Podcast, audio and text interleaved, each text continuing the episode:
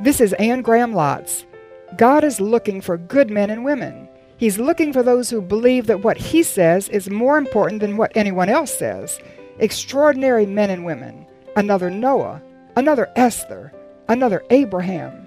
Are you what He's looking for? Thank you for joining us for Living in the Light with speaker and author Anne Graham Lotz. Anne is presenting a series of messages from the book of Genesis and the life of Abraham. It's her desire that this in depth study series of the life of Abraham will encourage you to pursue knowing God and making Him known, that He will become your magnificent obsession. Now, here's Anne with today's message from Genesis chapter 19. In chapter 19, we pick up as these two men, these angels disguised as men, come into Sodom. And Lot's sitting there in the city gate and he sees these two men coming. And he doesn't realize, I don't think, that they're angels, but he knows that they're not sodomites and they're strangers. And so he jumps up and he says, Please come to my home for dinner. Come stay in my home tonight. And the men says, No, we really are on assignment. We're going to walk through Sodom and see what's going on. And Lot says, Oh no, don't do that. Please come to my home and spend the night. No, we're going to walk. Oh, please. I insist. And Lot insisted that they come to his home because he knew the streets in Sodom weren't safe at night. And so these two men came into his home, and Lot served them dinner. And after dinner, there's this enormous commotion at the door banging, screaming, yelling. And Lot goes outside, and there's a gay rights demonstration at his door. And everybody demonstrating for their right to sin. And Lot says in verse 6 of chapter 19, he goes outside to meet them, and he says, No, my friends. Look at that. These people were the ones he played golf with, and played cards with, and did business with. And these were his neighbors. These were his friends. No, my friends, don't do this wicked thing because these people outside his door were demanding that Lot send the strangers out to them so they could harm them. And Lot said, Don't do this wicked thing. And then Lot, to show you how far his standard of righteousness had lowered, said, I have two unmarried daughters. You can have them. But don't hurt these men because they've claimed protection under my roof. Can you imagine anything as disgusting as that? And you think you would never stoop that low, but you know something? When you drift from God and you stop reading His Word and you measure yourself by the people that live around you, pretty soon our standards get lower and lower and lower. But God's standards haven't changed. And so Lot has lowered his standards to the point he'd offer his daughters. And they wouldn't accept that, and so the strangers in his home pulled him back inside, shut the door, kept the men outside from breaking down the door, and they said, Lot, judgment is coming. God's going to destroy this place. You go tell your family. And let me go back to the friends for a minute because this is what the friends said to him in verse 9. They said, Get out of our way. You've come here as an alien. Now you want to play the judge. We'll treat you worse than them. And do you see the way his friends turned on him? And you think you have friends in the world and they're really wonderful friends and you do business and you play golf and you do all of these things, but oh, listen to me. Amos said, two people can't walk together unless they're agreed. And in your heart, if that person doesn't also belong to Christ, then how can you be best friends with a person like that? Because sooner or later the rubber will hit the road and they'll make their choice. And Jesus said, If you're not for me, you're against me. Lot lost his friends. And then we see him losing his family because the strangers pull him back in the house. They say, Judgment is coming. If you have any family in Sodom, warn them that judgment is coming. So Lot goes and he runs to tell his sons in law, really, they're men that are engaged to marry his daughters, in verse 12. And the two men told him, Go tell your sons in law, anyone else because we're going to destroy this place. And in verse 14, Lot went out and he spoke to his sons in law who were pledged to marry his daughters. He said, Hurry, get out of this place because the Lord is about to destroy this city. But his sons in law thought he was joking. Lot, you know, if there is a God in heaven, and if he's so important, you would have told us about him before. And if there was really an accounting for our sin, if there's going to be judgment for sin, you wouldn't have been living the way you've been living. And so, Lot, you know, we think you're just hysterical, and maybe that gay rights demonstration has upset you. So go home, turn on the TV, get something to drink, just chill out. You'll feel better in the morning. If we raise our children by our example, to say that God is not first in our lives, that God is just not important enough to really like leave everything behind and let everything go for. You know the message our children get message our children get is that he's not important at all. And the little bit of faith maybe we had in our generation is going to be lost in the next generation. And Lot's sons in law thought he was joking. They wouldn't believe him. And so the angels, he went back to tell them you couldn't get his sons in law. And in verse 15, with the coming of the dawn, the angels urged Lot, saying, Hurry, take your wife and the two daughters that are here, or you'll be swept away when the city is punished. And look at verse 16. When he hesitated, he just couldn't let go. And so the angels had to literally drag him out of the city with his two daughters and with his wife. And they come out of the city, and the angel said, Don't look back. Just shake the dust off your feet and get out of there. And Lot's wife looked back, longing for Sodom, all of her beautiful things, her beautiful home, her beautiful friends. She had worked so hard to position herself in the community, and she came under God's judgment. And Jesus said, Remember Lot's wife because she despised God's gracious offer of salvation. And it's something not only to take to heart, but something to motivate us as we share God's word and as we teach the scriptures. These people sometimes who come with people, or a friend who comes with a friend, or wife of somebody, or husband of somebody, and, and they seem to be on the periphery. Oh, we need to bring them into the kingdom. Or they despise God's salvation. They're going to come under judgment. And Lot's own wife came under judgment. He lost his family and all the other extended family members in Sodom. So he lost his friends, he lost his family, he lost his fortune. Verse 24 Then the Lord rained down burning sulfur on Sodom and Gomorrah from the Lord out of the heavens. You know, the cities where he had wanted to live, and the pleasures, and the prestige, and the position, all that he had built up.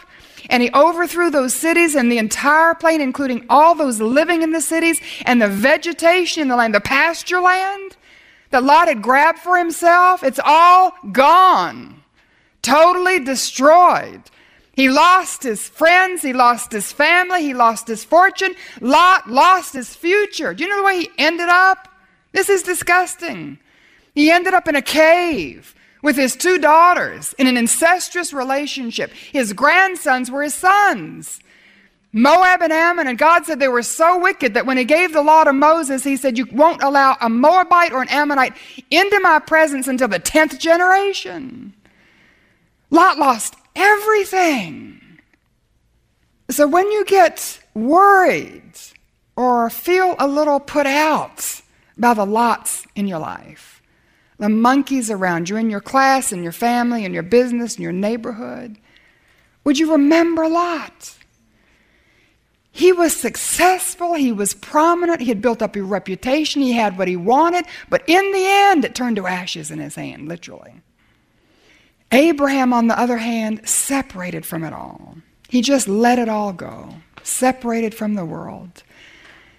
And Paul says in Corinthians that we are to be separate, come out from among them.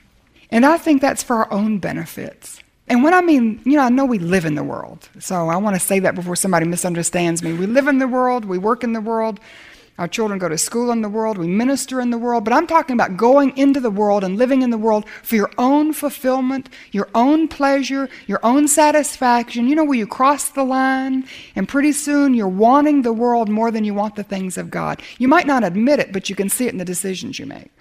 Paul says to come out from among them. Be separate, and we need to separate from it because everything that's immersed in it is going to be lost. It has no eternal value at all. God may not rain down fire and brimstone on it, but not now. But there's coming a day when everything is going to be burnt up and it's going to be lost. So, what does it profit if you gain the whole world and lose your own soul? Because your soul is going to last and the world is passing away. Abram separated from Sodom. Chapter 13, going back to verse 11. After Lot chose for himself the whole plain of Jordan, set out from the east, the two men parted company. And Abram lived in the land of Canaan while Lot lived among the cities. In verse 14, God came to Abraham, and I think Abraham is sitting in the tent in the desert under the tree, And he knows where Lot's gone, and he knows the way Lot's living, and he knows that Lot has become wealthier, more prominent, built up a reputation, now an important person on the city council in Sodom. And Lot's sitting there, and he's let it all go. And he's the man of God who's been called of God to be a blessing for God, and he has nothing. Just a tent in the desert alone. You ever feel like that? As you look at the lots in your life, the monkeys around you, and they seem to have so much, and you're the one who's been right before God, and you've put Him first, and you've embraced that magnificent obsession, and you've left everything behind, and you've let everything go in order to know God and to make Him known and receive His blessing that you might be a blessing, and you wind up in a tent under a tree in the desert all by yourself. Does it hurt? I think Abraham was a little hurt, feeling somehow like he'd gotten walked over. And Lot had abused him and used him, and God comes to Abram. And he says, right at that time, when Lot had parted company, you know, it's so sweet. God knows what time it is in our lives. And he knew Abram was sitting there wondering, I've gotten walked over. What do I have to show for it? And God says, Abram, you lift up your eyes from where you are, and you look north and south and east and west. All the land you see, I will give to you and your offspring forever. I'll make your offspring like the dust of the earth. If anyone could count the dust, your offspring will be counted. Go. Walk through the length and breadth of the land. For Abraham, I'm giving it to you. You just can't outgive God. Jesus said in Matthew 19 that whoever forsakes houses, land, sisters, brothers, you know, whatever, for my sake, will receive in this life and the next a hundredfold. And you may not get it back exactly the way you gave it up, but He's going to pour out His blessing on you. Lot lost everything. He insisted on getting what he wanted, and in the end, he lost it all. Abraham was willing to let go of what he might have wanted. And in the end, he got it all. Do you see? You're willing to lose your life, you find it. If you're not willing to lose your life, you're going to lose it in the long run. Abraham was willing to give it all up. I want to close just with a little story. I haven't told this in a while. I love to tell it because it's so precious. I don't ever want to forget this story in my life. It happened almost 20 years ago now. I'd gone to Amsterdam. I was planning to go to speak at the International Congress on Evangelism. And before I went, I was planning with a friend who was also going, and we were going to make the trip together. And after we'd been at the conference in Amsterdam, we were going to take a week and we were going to go down through Germany and Europe and just sightsee. And so we'd made our plans together and made our reservations and our arrangements. And uh, I had two of my children with me. Jonathan went with me, and my daughter Morrow, and Jonathan had a friend. Actually, Jonathan went about six weeks before me to work at the Congress and with his friend.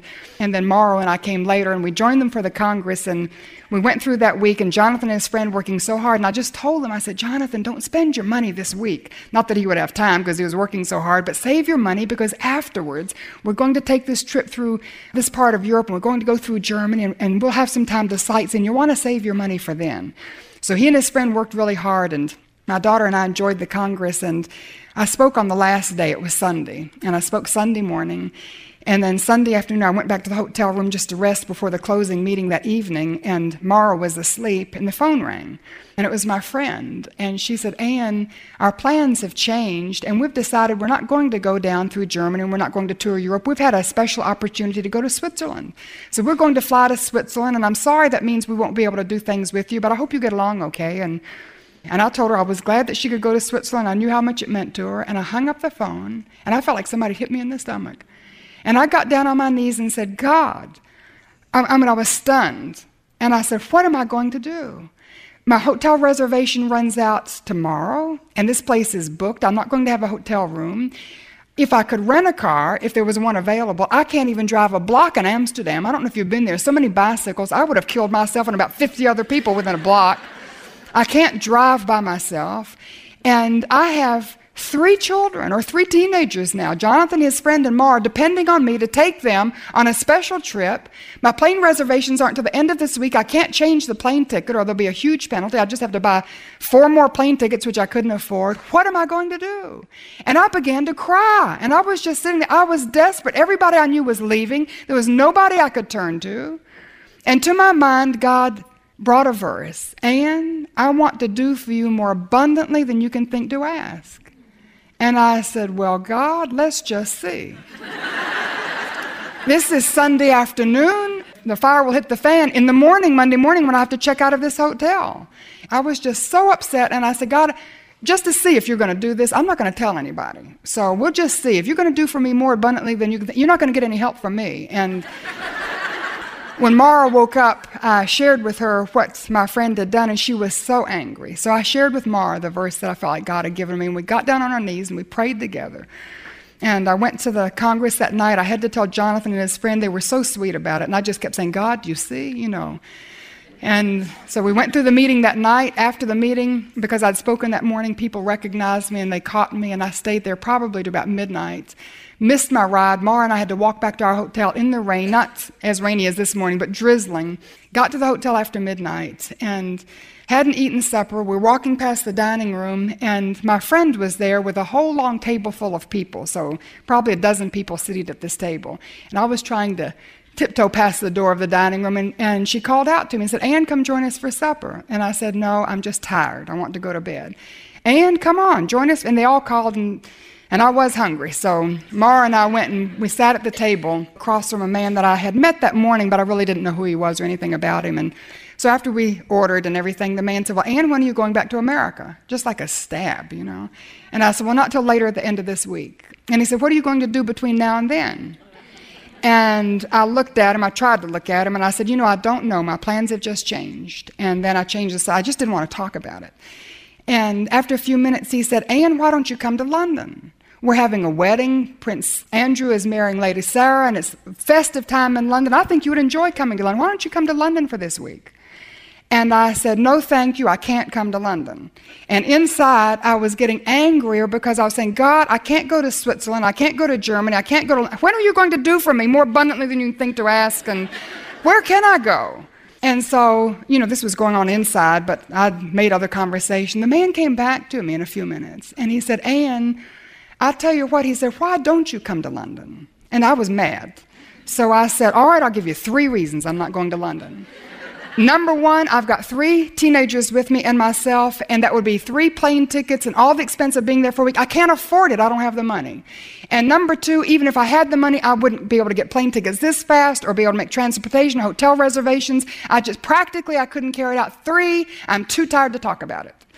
And so I just, I was rude, and I meant to be rude because I wanted him to be quiet. It hurt so bad.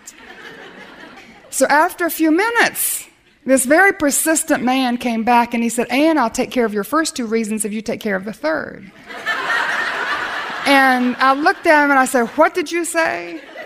And he said, Anne, I will have first thing in the morning four prepaid plane tickets at the front desk in your hotel. I'll give you spending money. I'll provide my chauffeur driven car for you. They'll meet you at the airport. You can stay in my club in London if you'll just make the decision to come. And at that point, my heart softened. And, uh, but I still said no because I said, I can't accept a gift like that from a perfect stranger. I promise you, this is what this man said. And God is wanting to do for you more abundantly than you can think to ask. and we went to London, didn't we? and it was a life's lesson I never, ever want to forget. That when you're willing to let go of everything, your rights, I mean, I could have jerked my friend upside down and, you know, and held her to her word. Instead, I let it go. And look what God did for me. And maybe it won't be as dramatic in your life. And Abram didn't really have possession of all that land. In fact, today they still don't have possession of all the land, do they? One day they'll have it all. But God poured out his blessing on Abram. Abram on the inside had the freedom of knowing he was right with God. And he was in the place of God's blessing. And God's blessing lasts forever. It's eternal. And Lot was insisting on what he wanted. He wouldn't let go of his banana. In the end, he had nothing but ashes in his hand. So, this is my challenge to you. Would you stop worrying about the monkeys? Stop looking at them and their houses and their gold and their possessions, their prestige, their reputation, their success. Just put your focus on God. And remember his personal command to you to leave everything. And the radical promise that if you leave everything, you'll pour out his blessing and you'll be a blessing. In the process, you'll come to know him and you can make him known, and other people in your life and the life of your family will see Jesus reflected. And you keep your focus on God and his word to you, and you just let everything go that you might receive what he wants to give you. And let me tell you from personal experience, what He wants to give you is more than you could ever think to want for yourself. Would you pray with me, please? And just in the quietness of this moment, I just don't want to make an assumption that's too broad. In the event there's someone here clutching a banana, something you won't let go of, and it's keeping you from embracing the magnificent obsession for yourself, totally, wholly God says if you seek Him with all your heart, you'll find Him. But you can't seek Him with all your heart and all your mind and all your soul and all your strength as long as you're holding on to whatever that is. Would you let it go? And I expect most of us here have got some monkeys in our life. And they can become so discouraging. And actually, it can create a little resentment deep down because they live so well, and they seem to have it all. Not only the worldly things, but God tacked onto their lives and a Christian reputation. Maybe they even have a little ministry, sort of. And here we are, living by ourselves under a tree in a tent in the desert, getting walked over. And what's it for? Oh, listen to me. It's for Him. He had it all, didn't He? A throne in heaven, ivory palaces, and he left it all and came down to just walk sandal shod feet, homespun in the dust of Judea. Gave it all up for us. Oh, it's a privilege to give it all up for him. So, Lord, we just bow before you now and we thank you that for whatever reason, it's just by your grace. You've given us eyes that are lifted up past the world, the heavenly things. And the longing and the desire in our hearts is not for what this world offers, it's for what the next world offers. We live our lives with eternity in view. So, Lord, we just apologize. We're sorry when we get distracted and out of focus and we thank you for using this lesson to refocus us on you and your call in our lives. Never mind the lots, never mind the monkeys. Oh, dear God, we choose to follow you. Put you first in our lives. We want to know you and to make you known.